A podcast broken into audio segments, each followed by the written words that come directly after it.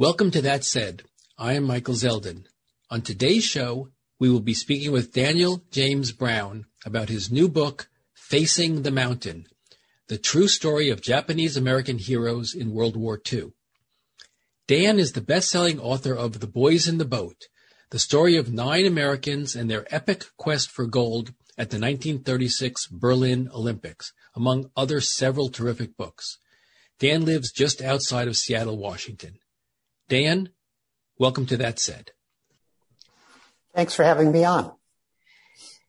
So I loved this book. I loved The Boys in the Boat. Um, and I'd like to start, as I always start, by asking our authors to tell us about themselves, their writing process, sort of what they were trying to accomplish when they undertook this project. Sure.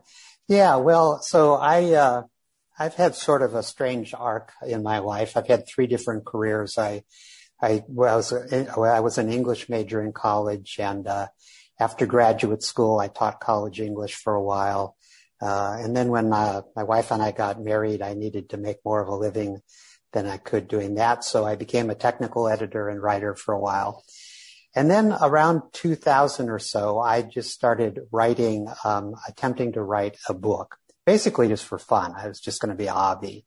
And to my great surprise, uh, that book, which was about a forest fire in Minnesota in the 1890s, actually got picked up and published and, and did reasonably well. And so it started this uh, third uh, career that I am now in the middle of, of writing uh, narrative nonfiction pretty much full time, which is I, something I really enjoy. I mean, I, I love doing research. I love uh, telling personal stories from history.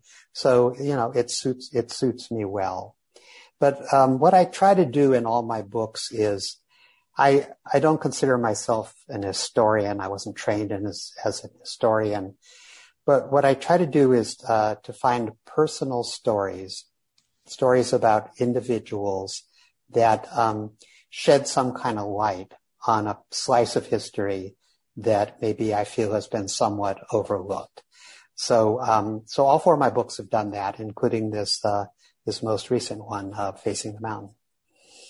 And it's so interesting when you read it, I had to keep reminding myself this is a work of nonfiction. This is not historical fiction because the way you write by telling the story through individual life stories, it reads as if it's historical fiction, which makes it so readable. Yeah. So I do try to use a lot of novelistic techniques. Um, I'm I'm only using things I can verify as factual, but I am trying to um, see um, a particular piece of history literally through the eyes of my characters, and um, I find that that requires a certain kind of research. It requires me to really get to know very closely the individuals I'm writing about uh, which is often difficult because often they are deceased. So I spend a lot of time with family members talking to them about their grandparents or, or whatever the relationship might be. And in the case of this most recent book, a lot of time um, watching, viewing, listening to the um, videotaped oral histories of the uh, the individuals who become the characters in my book. The other thing that I found in reading this and the prior book the Boys in the Boat, both of which are wonderful reads. This one, Facing the Mountain, I think should be a must read. It should be required reading as part of any high school um, and above um, curriculum, given the, the, the state of racism that we still experience in, in our country, because it's it's just a great exploration of, of the, the problems that the Japanese in America and Japanese Americans encountered. Uh, yes, and I, you know, I didn't um, when I started this book um, four and a half years ago. Um, was really right at the beginning of the Trump administration, and um, the world was changing in ways that I think were unfortunate. Um, but there were a lot of echoes between what I was researching about these Japanese American families and their immigration experience, for instance, and what I was watching on the news at night as all this anti-immigrant rhetoric was floating to the surface. When I was reading about and talking to the family members about um, their grandfathers or their fathers being incarcerated in camps um, and the families being torn apart by that. I was watching on the evening news. Um, I was watching, you know, families being torn apart at our southern border. So through the whole process of writing this book, um, it sharpened my awareness of some of the parallels um, between what is happening now and what has happened um, in our recent past during the World War II era and and really well before that in terms of anti-Asian uh, rhetoric and anti-Asian violence. It's sad when you read it in some sense that we've not made as much progress as, as we should. Yeah, it was, I mean, it was surprising to me in some ways. I thought I knew a lot about uh, the subject, actually having grown up on the West Coast. I've always had many Asian American friends and I thought I knew quite a bit about, for instance, the Japanese American experience, but um, I didn't really fully understand um, the depths of the historical racism until I began to, as I say, talk to family members and, and really do a deep dive on, on the research. So wh- why don't we start there? I, I, I, want to talk about the four major um, protagonists whose life you follow through the book, and we'll turn to that in, in a second. But maybe this is just with that last answer a good way to say the the steamship um, city of Tokyo arrives in Hawaii in um, 1885. That's mm-hmm. essentially the first immigrant. Um, we call it, you call it the Issei, I S S E I, Issei mm-hmm. community, which would be, uh, at my age, my um, grandparents' generation, mm-hmm. arriving 1880s mm-hmm. to early 19, nine, er, 1900s. Mm-hmm. So tell tell us, if you will, why why the immigration from Japan? What what were they leaving in Japan, and how were they received upon arrival here? Both in both in the mainland and in Hawaii, because it's a little bit different, right, between the two places. It is, um, and that was very interesting to me. So yeah, beginning in the mid 19th century, but particularly in the 1880s and through the rest of the 19th century, there were successive waves of immigration uh, out of emigration out of Japan to the United States, um, and that was driven largely by the fact that um, Japan went through a series of devastating economic downturns and also through a series of droughts followed by floods that were um, extremely hard on the rural populations in Japan, especially. So a lot of the immigrants came from places like the countryside around Hiroshima or Kagoshima, very rural Japanese prefectures where, where people were reduced literally to living in huts huddled around charcoal hibachis, eating grass, uh, for their meals. Absolutely horrible, horrible um, living conditions uh, for rural Japanese uh, at that time. So, um, so Japanese uh, immigrants were uh, attracted by offers from uh, two different kinds of American concerns. Basically, the big sugar growers in Hawaii uh, began to recruit Japanese immigrants to come work in the cane fields in Hawaii, which was a turned out to be a very brutal and exploitative um, system uh, and once these immigrants arrived in Hawaii. Um, and then uh, other immigrants were attracted uh, to the west coast of the United States primarily by railroad companies, the Canadian Pacific and, and also American railroad companies that needed laborers to construct the uh, the new railroads that were opening up the West. So these, these waves came, uh, several waves, uh, large waves of Japanese immigrants began arriving in Hawaii and, um, on the west coast of the United States during this time. And um, they did sort of grow the, the, out of that experience of these two different groups of Issei, of first generation immigrants. There sort of two groups arose. Uh, it, there was the one group that arose in Hawaii. Their children, the Nisei, the next generation of um, kids, these who were now Americans by birthright, they grew up in plantation towns. They uh, spoke pidgin English almost exclusively. They grew up in Hawaii, which was um, ex- an exploitative system, but it was also a um, very um, multiracial uh, culture, and that was quite different from the uh, the offspring of the kids that wound up growing up on the West Coast. They um, by and large, their families, their parents, over several decades of very hard work, they became proprietors of small businesses like laundries or flower shops, or they farmed small patches of land. So those kids grew up with more um, typical sort of middle class um, American upbringings.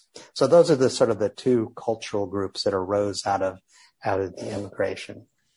Eh, though both groups similarly faced racial discrimination, right? I mean, at yes. the time of their arrival and through the 1950s, I think, yes. they, the Issei um, were not allowed to be U.S. citizens, right?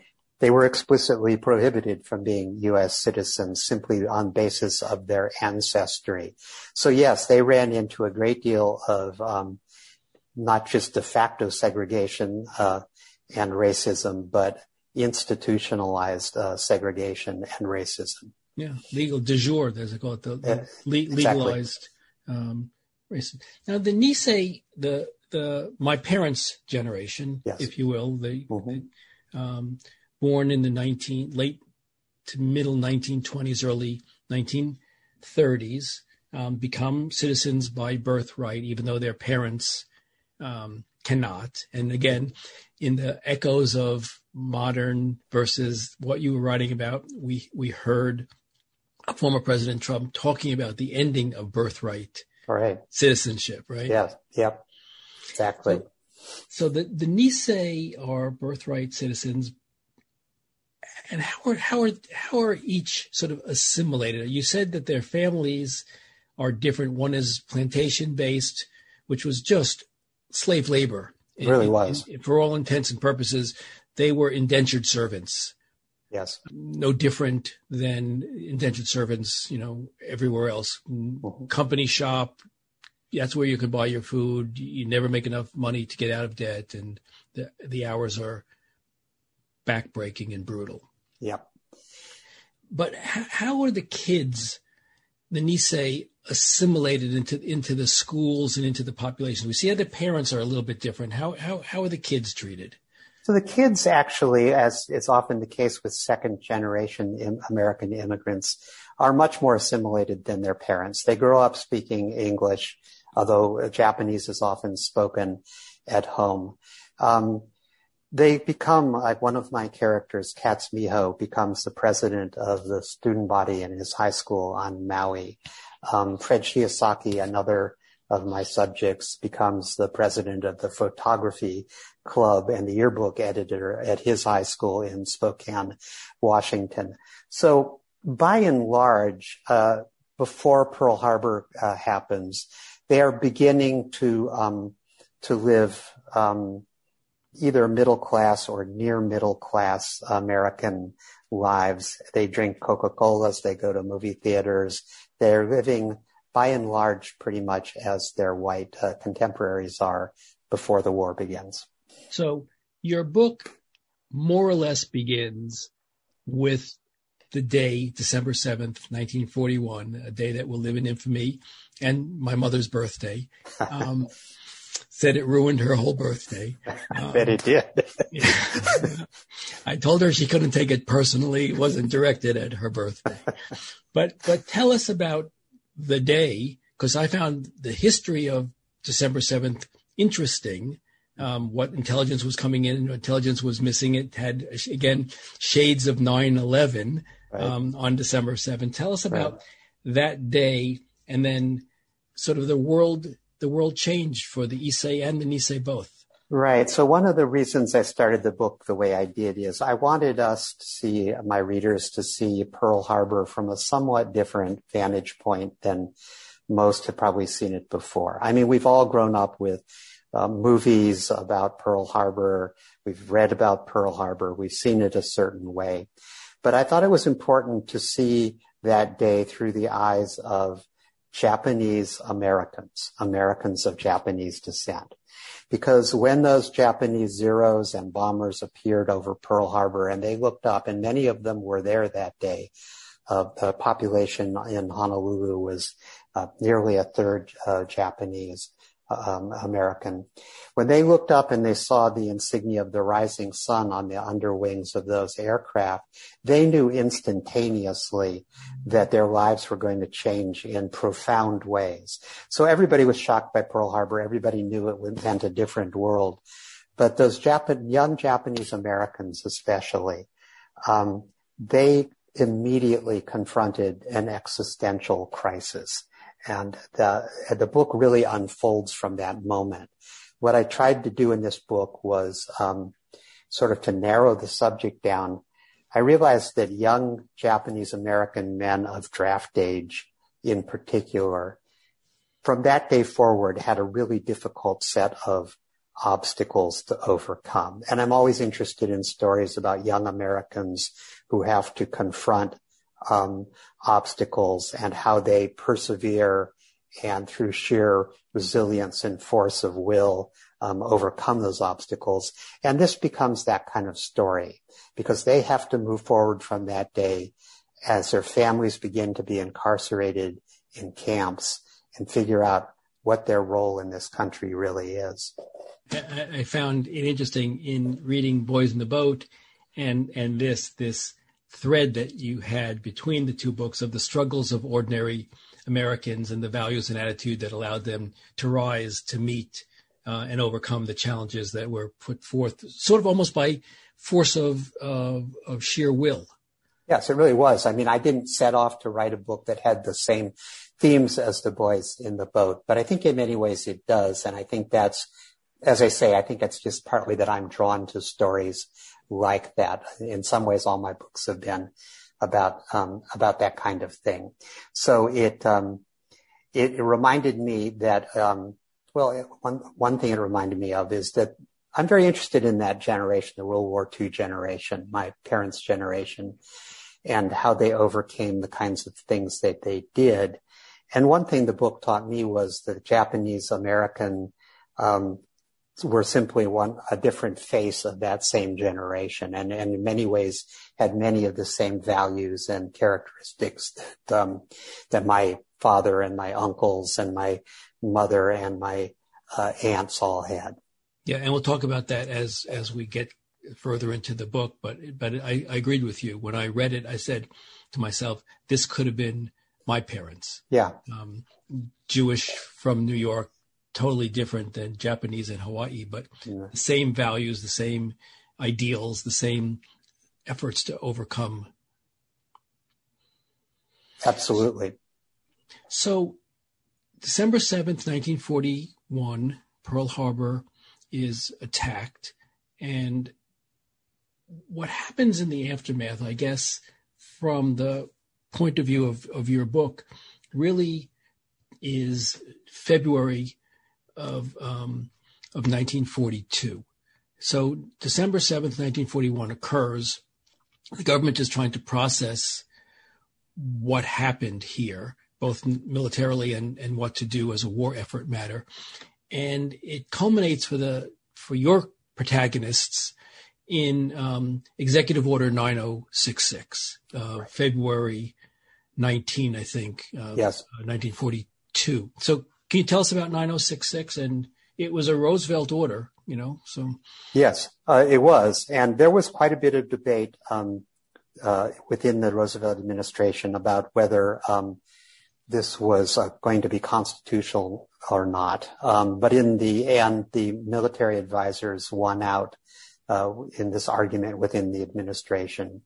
And uh, Executive Order 9066 authorized the government to um, forcibly remove um, the entire population of Japanese and Japanese Americans from the West Coast. It created actually ex- an exclusion zone um, along the western parts of um, Washington and Oregon, uh, California, and a bit of, of Arizona.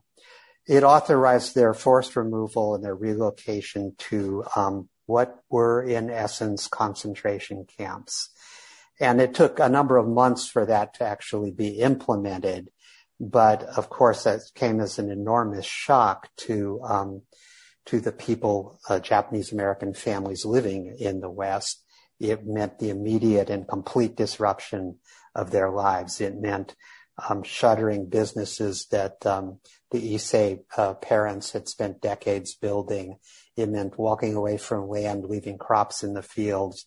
It meant um, walking away from schools that the kids had been attending, walking away from um, beloved pets, leaving them behind, selling possessions for pennies on the dollar or simply giving them away. It was a complete and utterly devastating um, blow for for uh, Japanese Americans. And um, you, in that answer, used the phrase "walk away from," but there was nothing um, uh, permissive about it. It was it was a requirement. It was. It was. I mean, it was literally, in some cases, there were armed escorts. So, in a sense, it was at the point of a gun that people were led to the buses and put on them. And um, and I say walk away also because they weren't. It's not as if they could get in their family car and drive to these places. They could only um, bring with them whatever they could carry to the whatever street corner or National Guard armory or wherever it was they were supposed to assemble to get on the buses that would take them away to their camp. So they literally could only bring what they could carry with them. And, you know, that shades of the Holocaust, shades of the Jewish community. And so in this, in this case, the executive order goes in on February 19th and March 31, the, the, the relocation, um, begins. So there's not, if you, to wind down a business, to sell your property, to store your personal belongings between February 19 and March 31 is hardly enough time to do that. Oh, it was virtually impossible. Um, people had to make absolutely heartrending decisions about what to do with their possessions or their businesses or their land. It was, it was absolutely crushing. You, you, you have a quote in the book, and I think I want you to talk a little bit about words just for a second before we, we move into the, the camps themselves. But you, you quote George Orwell. I, will read just a portion of the quote, um, which is that political language is designed to make lies sound truthful and murder respectable. What, tell me why you quoted Orwell on that, and let's talk about the language of the government versus the reality on the ground. Yeah, so I think it is. I think I also say in the book, I think it's important if you're going to tell an honest story to use honest language. The government um, used uh, very euphemistic terms uh, to describe what they were doing with Japanese Americans.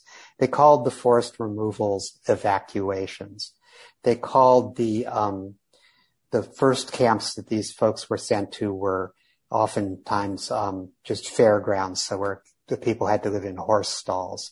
They called those assembly centers. Um, they called um, the um, permanent camps um, in scattered through the American desert, basically relocation centers. So they wrapped what they were doing in language that really belied the reality of what they were doing. So one thing that I, I do in the book, I don't, I'm not insistent on it, but I do refer to those camps as concentration camps. And I want everybody to understand that I am in no way drawing a parallel between uh, the Japanese American camps and places like Auschwitz or Dachau. Uh, those were extermination camps. They were death camps. They were slave labor camps. And there's nothing in modern history that equates with them. But the fact is these people were con- were concentrated. It was a concentrated population put behind barbed wire for political reasons, and th- they were concentration camps. And so, I think it's important to acknowledge that when talking about them, to use the um, the honest term. Actually, FDR himself used the term uh, before the war, sort of hypothetically speaking about what might happen to Japanese Americans. He himself uh, talked about concentration camps.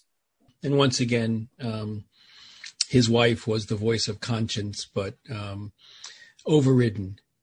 Yes, yes. Eleanor was quite uh, outspoken, uh, I think, with him in private, um, from what we can garner, but also publicly. She made a deliberate um, show of immediately traveling to some of these camps and um, and talking to and um, uh, sympathizing with the uh, the people who had been put behind barbed wire.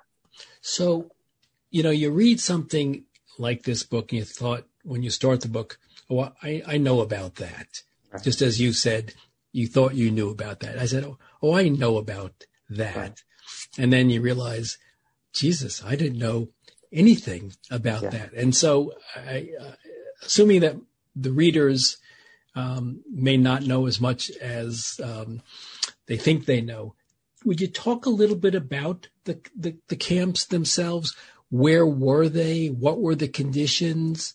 You know, because you use the word concentration camp and people might be thinking, well, that's a bit of an overstatement. But when you describe where the camps were, what the conditions were in those camps and the liberties that they didn't have, mm-hmm. I think the definition becomes more clearly accurate. So could you talk a little bit about where they were and how people got there and what the life yeah. was like there, please? Yes, absolutely. So as I say, they were first sent um, because the camps weren't yet constructed. They were housed in fairgrounds and um, the in Salinas, California, the rodeo grounds, places like that.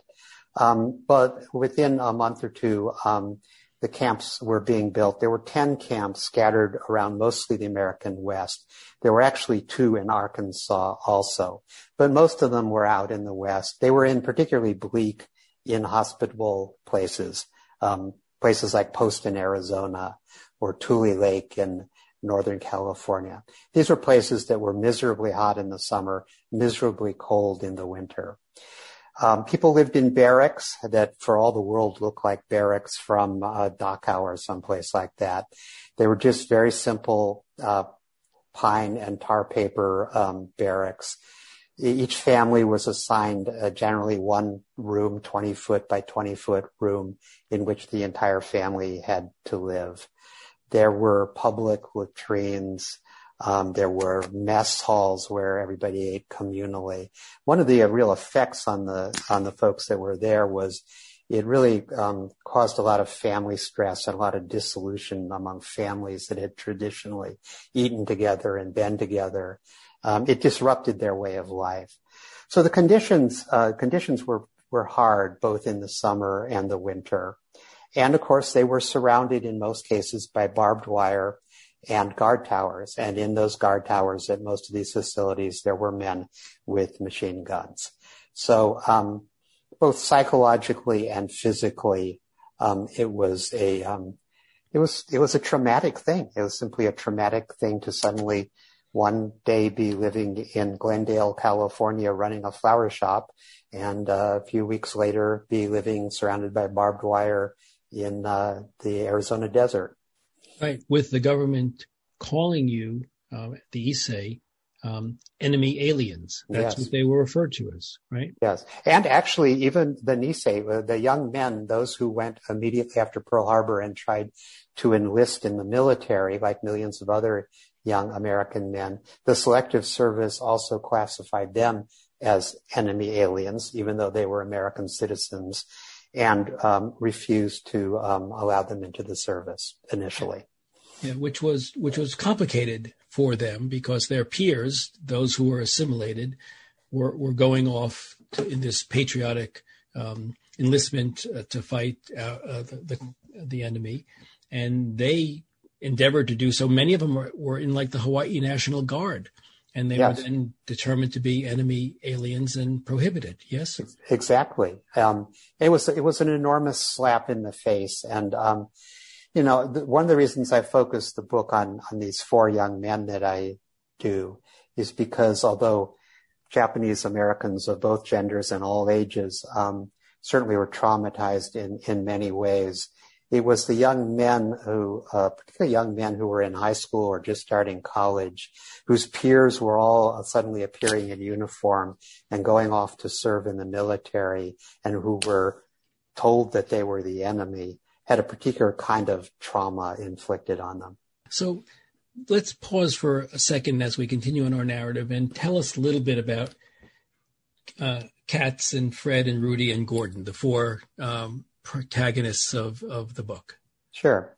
So just very quickly, uh, Kats, uh, Miho grew up on Maui uh, in a plantation town. Um, he was a very popular kid, actually. I think I mentioned before he became the president of student body at Maui High.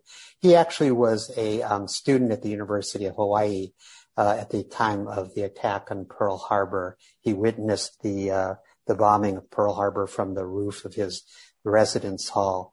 He immediately uh, joined a thing called the, Her- the Hawaii Territorial Guard, um, but then was subsequently dismissed from it because of his ancestry.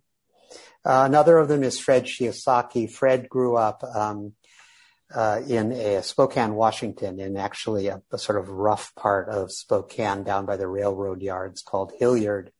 Um, and he, Fred was a just a, he just passed away a few weeks ago. He was a really sweet guy and a guy who was not inclined to fight, but um, it was a he grew up in a neighborhood where there were a lot of different uh, ethnicities and he could not abide ethnic slurs. So he often got in fights when um, somebody hurled slurs at him. So he learned, although he's a very gentle man, he learned to fight um, early on the streets of um, Spokane. Another was uh, Rudy Tokiwa. Rudy grew up on a farm in Salinas, uh, California, and um, was attending Salinas High School uh, when the war broke out. His family was um, the FBI actually uh, raided his house looking for contraband, and then they were removed um, to Poston Arizona. He was one of the young men who um, volunteered when they were finally allowed to volunteer to sign up uh, the, for the military from within one of the camps. And then the fourth guy, Gordon Hirabayashi, is completely different. Um, sort and of. And I have to say, he, he's my favorite. Yeah. it's hard for Gordon not to be a favorite. He's a really interesting character. Um, Gordon had a very different tact. Um, Gordon was a student at the University of Washington in Seattle when the war began. He was also a Quaker, and even before the war, he was a conscientious objector. But um, one of the first things that happened was that a curfew was imposed on anybody of Japanese ancestry in Seattle. Gordon almost immediately began to deliberately violate that curfew. Um, and then when time came for the Japanese Americans in Seattle to be put on buses and taken away to camp, Gordon just didn't get uh, on the bus. He became the last Japanese American living in Seattle. Instead, he went down, he wrote a statement of his objections in sort of broad constitutional terms, took the statement downtown Seattle, walked into the FBI offices, turned himself in. Um, and uh, that began what turned into a long, protracted legal battle that worked its way all up to the Supreme Court. And We'll talk about that. So, March 31, 42 um, through February 1st, 43, the Issei and the Nisei are co-located in these camps um, as enemy aliens. And the war effort is proceeding and there's a manpower need. And Roosevelt writes a memo, a famous memo of February 143 to Secretary of War Stimson um, that changed the life of the, the Nisei men. So talk talk about that that memo to, to Stimson and, and what it what it allowed for, I guess, on the one hand, and the the the, the struggles, the moral, and ethical, and other struggles that it created for Nisei. Right. So that was the point at which the administration, after a long debate, finally reversed course and decided to allow um, Nisei men to enlist in the military, and specifically um, to create an all Japanese American uh, fighting unit that came to be called the 442nd Regimental Combat Team. So overnight, it um, allowed these young men, um, many of whom had tried to enlist and been refused, been told they were enemy aliens. It uh, suddenly offered them the opportunity to uh, to enter the military. that set off uh, an enormous debate, um, particularly in the camps. The young men who were living behind barbed wire um, did not all agree about the right thing to do here. Some of them, uh, many of them, thought that uh, the last thing on earth they should do would be fight for and cooperate with the military arm of the government that had imprisoned them in these camps. Other young men, though, um, thought that, well, this is an opportunity to prove our loyalty. And perhaps if we fight and bleed and if need be die uh, in this war, that after the war, uh, Japanese Americans will be treated better. So it set off a debate that actually fractured many families and, uh, there are still family disputes about it today, decades later. Um, but that was really uh, the beginning of um, the opportunity for military service for those that, that choose, chose to do it. So it creates this patriotism versus resistance uh, yeah. debate within the camps, and people chose different things. I think yes. tens of thousands chose not to, and tens of thousands chose to. And you thought, well, fine, here's the opportunity to serve, and they'll now be treated like ordinary Americans, if you will, um, who want to enlist in the draft, but but not so not so fast, if you will, right? Because they, unlike Italian Americans or German Americans, you know, both enemies uh, uh, during the same war who had no such restrictions, are are told you can enlist, but first you have to fill out a questionnaire. Yeah. So tell us about the questionnaire, and let's talk particularly about questions 27 and 28, please. Yeah, so at, at about this point, uh, everybody of Japanese uh, ancestry, Issei and Nisei, were required to fill out this loyalty questionnaire. Then two questions on that uh, form, 27 and 28, asked uh, these young men, A, uh, to um, affirm that they would um, serve in active combat anywhere and at any time they were asked to do so.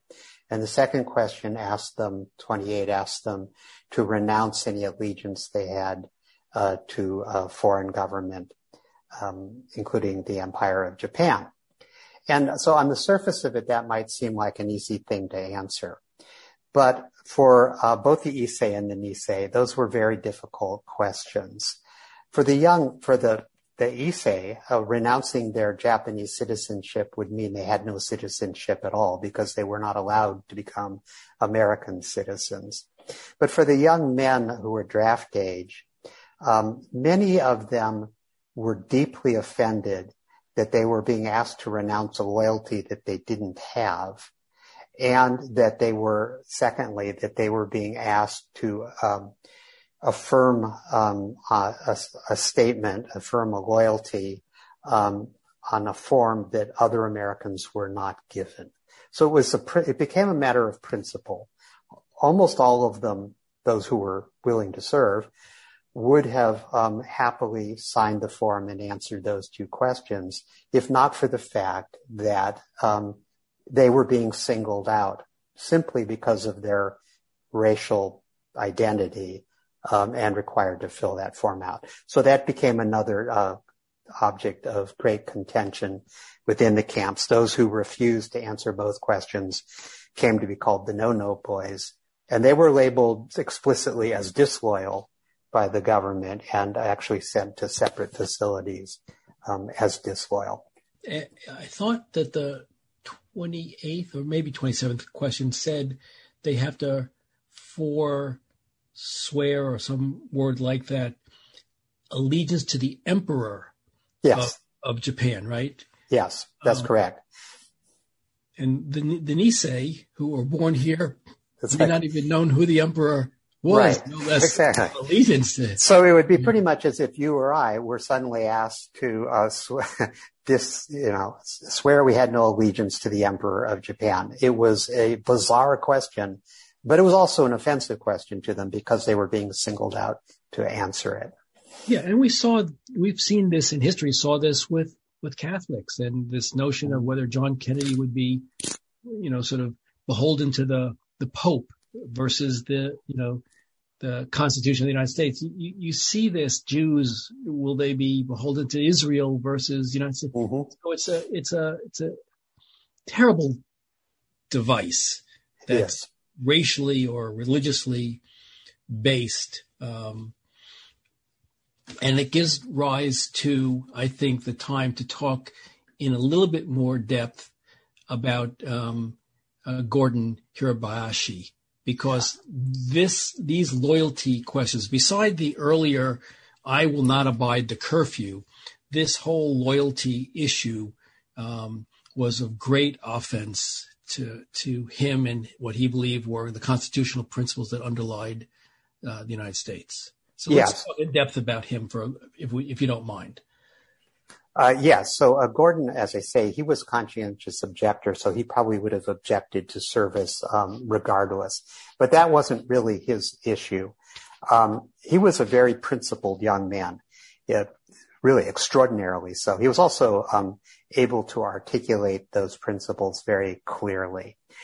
Um, he um, the his, the issues for him were basically the obvious racial uh, animus uh, behind the policies of the curfew and the incarcerations. He deeply believed in the American Constitution. And he believed, actually a little naively as it turned out, that the, he would ultimately be vindicated in the courts because the American Constitution seemed to him so clearly to guarantee equal protection under the law for him as an American whether he was of Japanese ancestry or not. So for Gordon, it all revolved really about this very basic constitutional issue, um, rather than a question of where his loyalties lay. It was a fundamental American question for him, a question of what it means to be American and, um, and whether the court system would ultimately vindicate um, vindicate his faith in the Constitution. Yeah, and um, as a lawyer, um, and for the law students out there who maybe or lawyers that might be listening, you have as a result of, of Gordon's challenge, you have these tandem cases. You have Hirabayashi uh, versus the United States, uh, the 1943 decision um, where the challenge was to the curfew of the 9066 order. And then you have the famous case of um, Korematsu versus the United States, 1944, which challenged the exclusion portion of 9066. So two cases back to back, one challenging the curfew and one challenging the the exclusion. And I can tell you how they come out, but but if you if you could tell us, it's probably you're a better storyteller than am I. Um, so I'm much more familiar with uh, Hirabayashi v. United States and Korematsu. But um, so first with Hirabayashi, the uh, Gordon pressed the case uh, through local courts and appeals court, and it eventually wound up in the Supreme Court. The Supreme Court, uh, unanimously, as I recall, um, sidestepped the um, the incarceration issue and ruled only on the curfew issue in his case, which was a great blow to him because for him the really important issue was the incarceration. Um, it sidestepped that and it found uh, against him. So his uh, faith in the ultimate vindication in the courts was not borne out. As I recall, the court found basically that um, military um, necessity justified um, this uh, policy, even though it was race based. And I think in Korematsu was basically, uh, uh, as you said, uh, the exclusion itself was challenged there. It was not unanimous, as I recall, in that case. There were dissents. But again, the court found basically that military necessity overrode whatever constitutional arguments uh, could be made against the exclusion. In in um, Hirabayashi was a nine nothing decision with you know the great liberals of Frank, Frankfurter and Douglas and Black and Jackson mm-hmm. all um, agreeing whether con- concurring or, or or not and it held that the application of curfews against members of a, of a minority group were constitutional when the nation was at war with the country from which the group's ancestors originated. Yeah. almost, almost impossible to to comprehend um, by modern jurisprudence. And uh, Korematsu pretty much said the same, but in Korematsu it was a 6-3 decision with Roberts, Murphy, and Jackson dissenting, saying, you know, enough, enough is enough. We, we went along with you on curfews, but we can't go along with you on um, this exclusion. But nonetheless, there they remain two of the most shameful uh, cases, and uh, you know, along with Dred Scott and other very Absolutely. shameful moments in, in in in the Supreme Court. So, I'd like to talk now, which forms a, a large part of your book. The the they are allowed to join the military. They sign these um, questionnaires and they off they go. So so tell us about the hundredth Infantry Battalion and the creation of the 442 Regimental Combat Team, please. Yeah, so the, the first all Japanese uh, American unit was the 100th Infantry Battalion. That was composed of at the at the time of the attack on Pearl Harbor, there already were a large number of Japanese Americans serving um, in the National Guard in Hawaii or in the Army in Hawaii. Uh, there were actually anti-discrimination laws that within the military that kept them from discharging those people. So the Army didn't quite know what to do with uh, these Japanese Americans that were already in the service. So for months, they sort of just sidelined them. They pretty much confined them to their barracks uh, in Hawaii. Um, eventually, though, uh, they changed their mind and they sent them to the American Midwest to begin to train as an all Japanese American fighting unit. And then at the beginning of 1943, as we talked about earlier, the 4th 42nd Regimental Combat Team was formed. And, um, and that again was to be an all Japanese, actually I say all Japanese American, that the 442nd did have, um, some, uh, white, uh, officers. Actually, most of the officers were white, with almost no exceptions. Uh, the officer corps was white. So the 442nd was created, and they went through basic training at a place called Camp Shelby in Mississippi. But the first unit that went into fight, into combat, was the 100th Infantry Battalion uh, in North Africa and Italy, followed a few months later by the 442nd. So the 442nd, in some sense, is the Japanese equivalent of the Tuskegee Airmen. Uh, yes. Segregated yes. unit. Um, so I, before we get to the battles, which are um, Legion, uh, tell us a little bit about what is the difference between a um, Kotonk and a Buddha head. So, um, so when um, when the Nisei recruits arrived at um, Camp Shelby in Mississippi for basic training, they came from two sources basically. A large number of them came from Hawaii, and these were kids that had grown up in plantation towns they universally spoke pidgin English. Um, they had sort of Hawaiian attitudes towards life. Um, the other group that arrived simultaneously or almost simultaneously for basic training were mainland kids. And these were young men who, as I think I mentioned earlier, were kind of middle class American kids. They uh, had come from places like uh, Seattle or Spokane or Los Angeles and and some of them were already in college at some place like UCLA.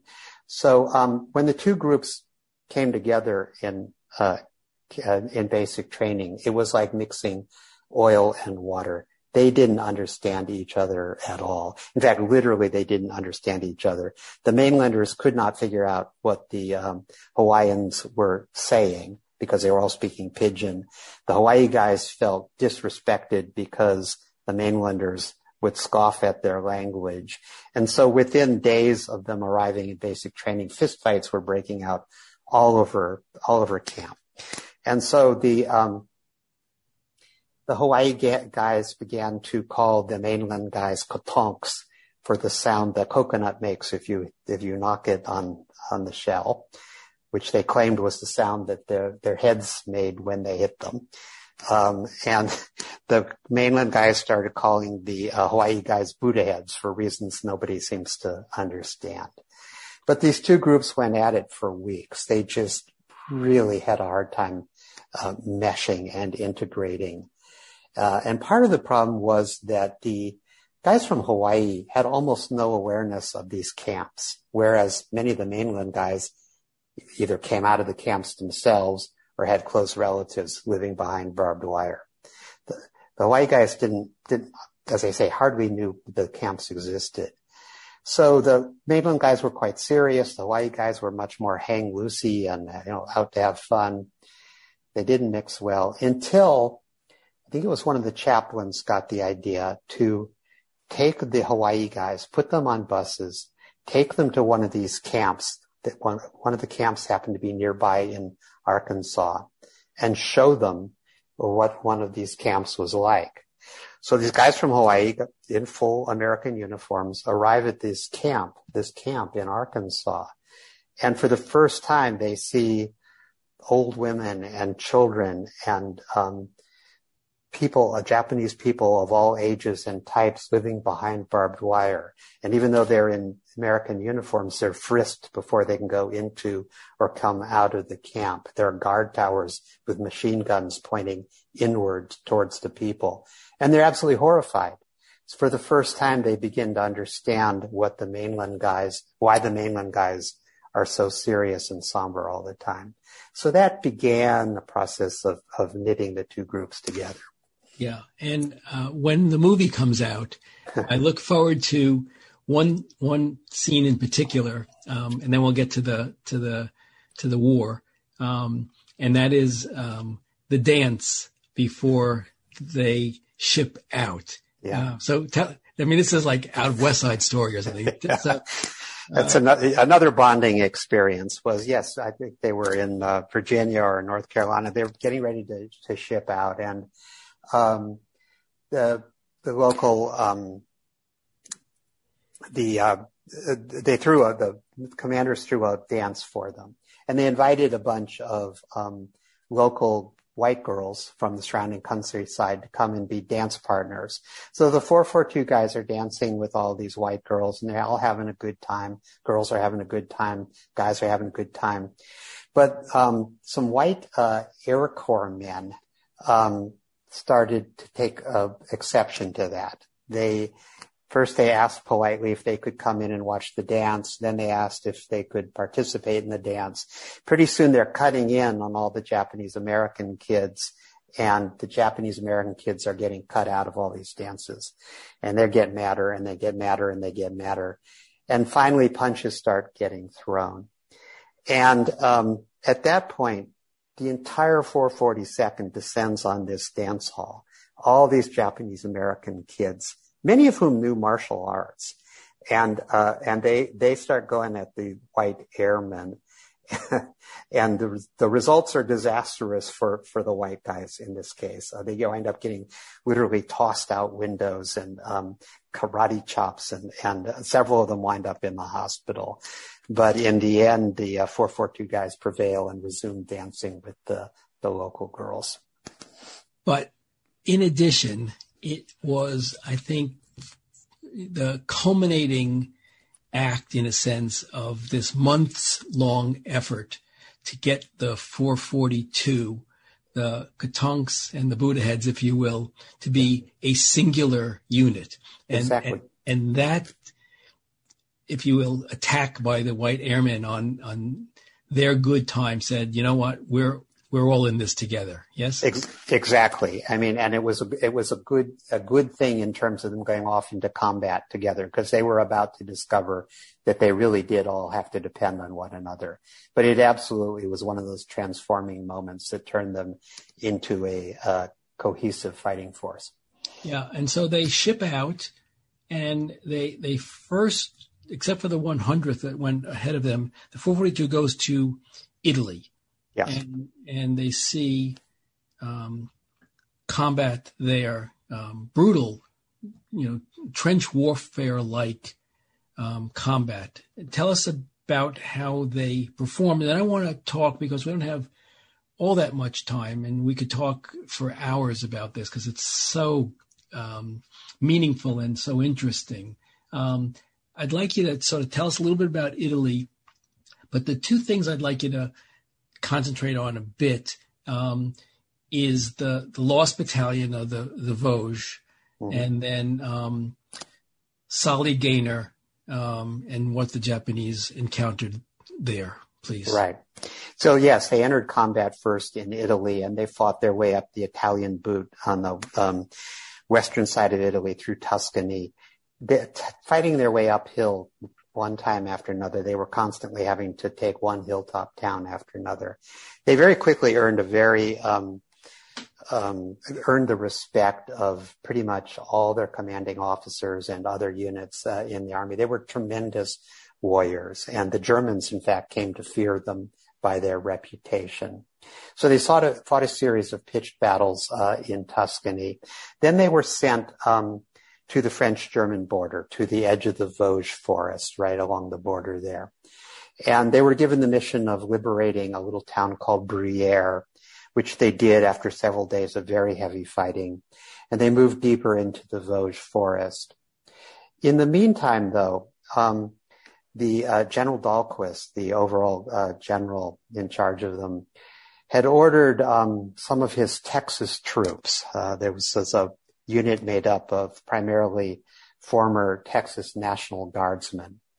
Um, these Texans were ordered by Dahlquist to go further into the Vosges forest than they really should have been asked to go, and they got cut off and surrounded by the Germans on the edge of a, a long mountain top and they began to suffer terribly. There were about 200 of them. Uh, many of them were wounded. Uh, they began to die. Some of them had gangrene. They had no medical supplies. They had uh, virtually no food. They had no drinkable water.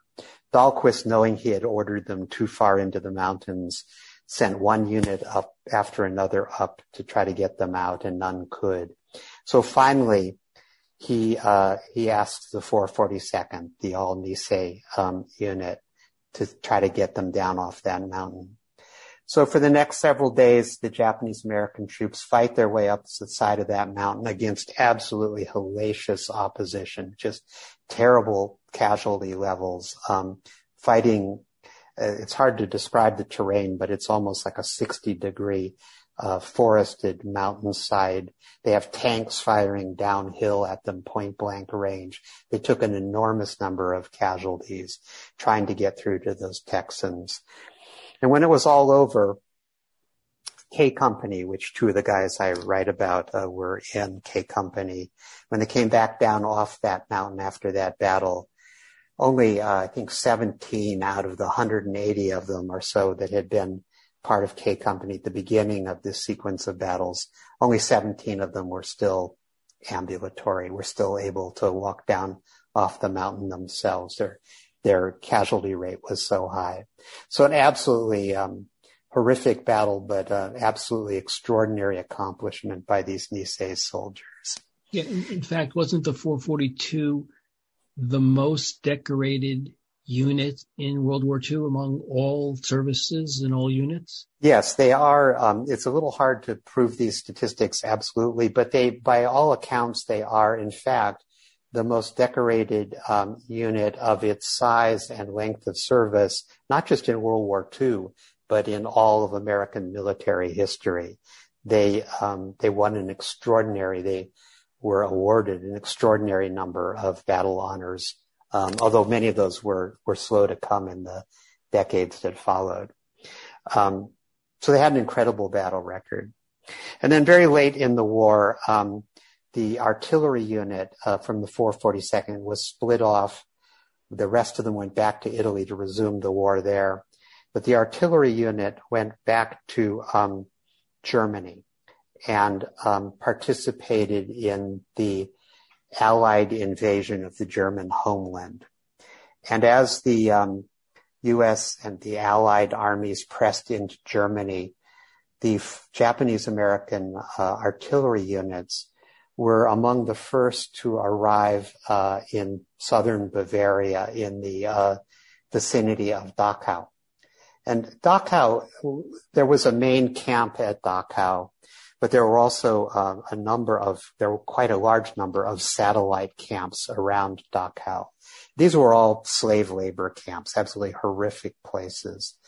But the um, the Nisei troops were uh, able to participate in and in some cases lead the um, liberation of some of these satellite camps of the Dachau complex, which had an interesting irony for a lot of these young men because they were breaking down, uh, tearing down barbed wire and uh, letting people out of these camps, even as their own families were still living behind barbed wire um, in uh, uh, back in the American West.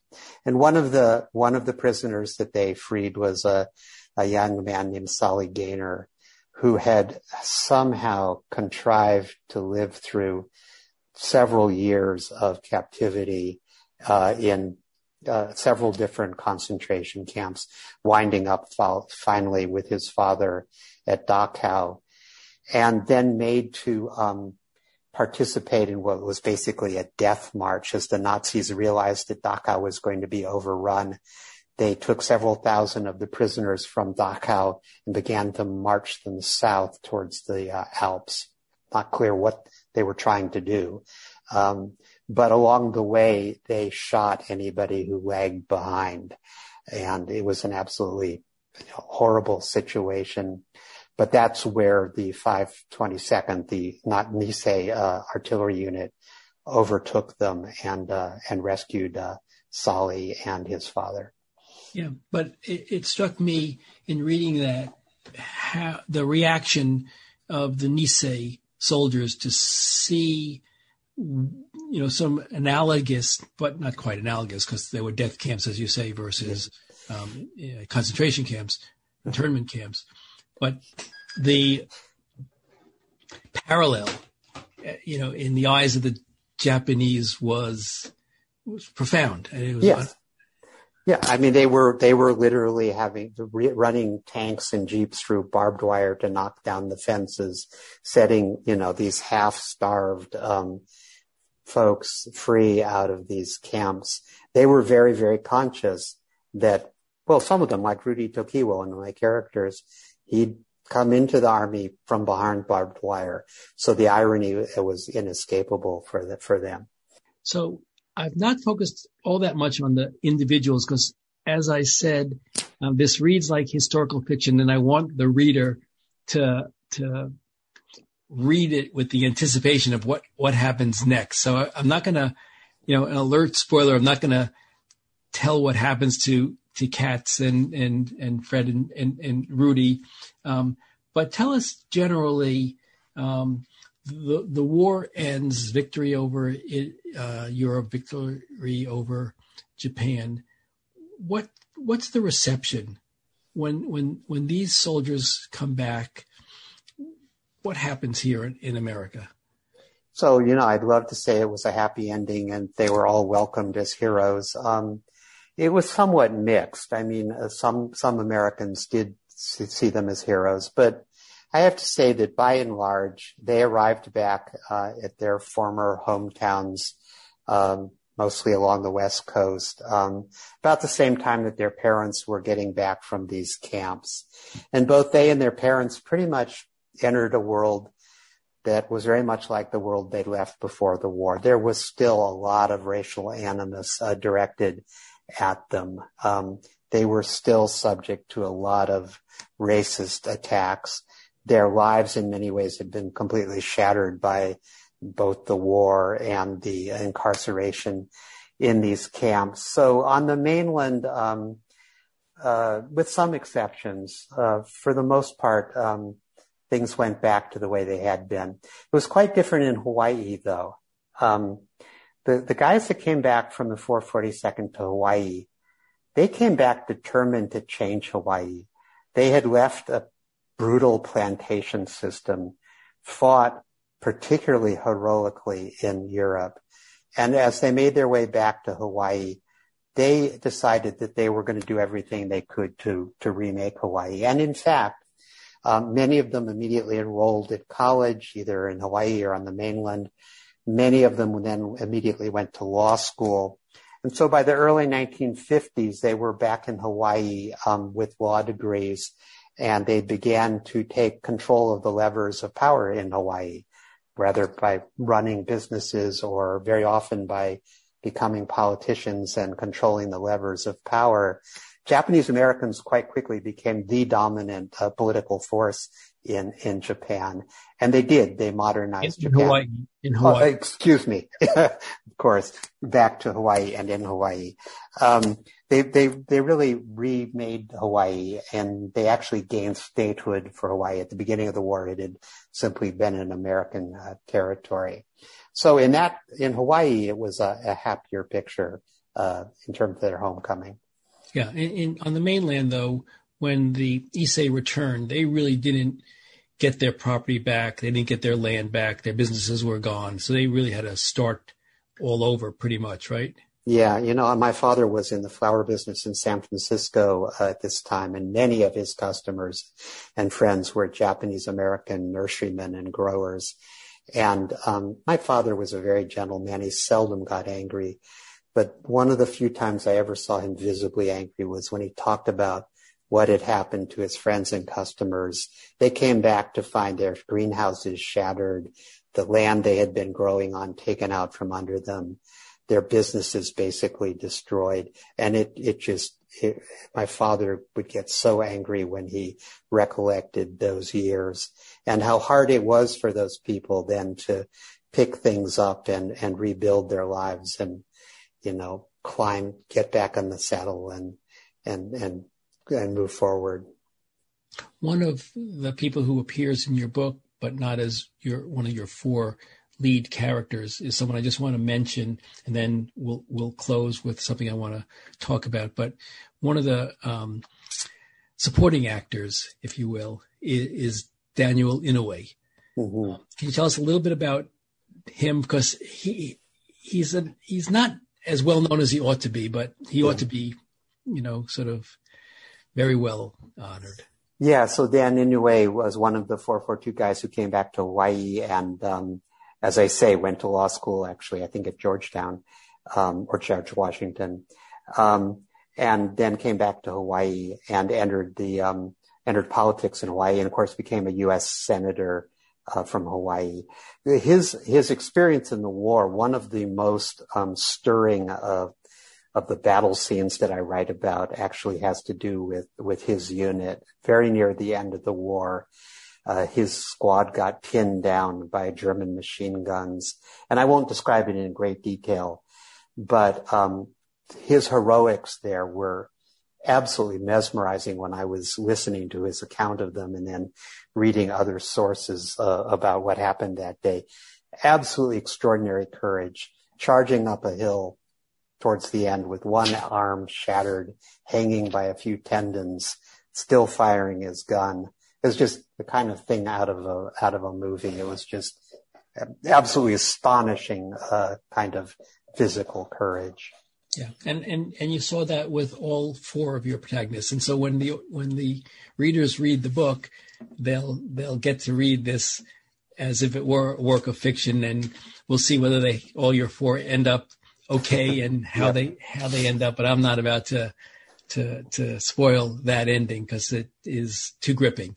But what I want to end on um, is um, Densho, and um, if you would talk a little bit about that, because I think the listening audience should know of it and maybe want to contribute to it to its work in in in this day when uh, discrimination against the AAPI community is as prevalent as it is. Densho is something that people should know about. Absolutely. So this book really grew out of my uh, friendship with Tom Ikeda and his Densho project in Seattle, which I think I said they've been collecting oral histories for 25 years and making them freely available to anybody, to historians or writers like me who, who want to learn more about the Japanese American, American experience. It's all there for free for the, for the viewing. Um, and Tom has in the recent years, he's actually used Densho also um, increasingly for um, political activism around issues having to do with anti-Asian discrimination and immigration issues and things like that. So he's trying to use the history that he's collected um, to um, to educate and enlighten Americans in general about that part of uh, our shared history. It's a wonderful cause.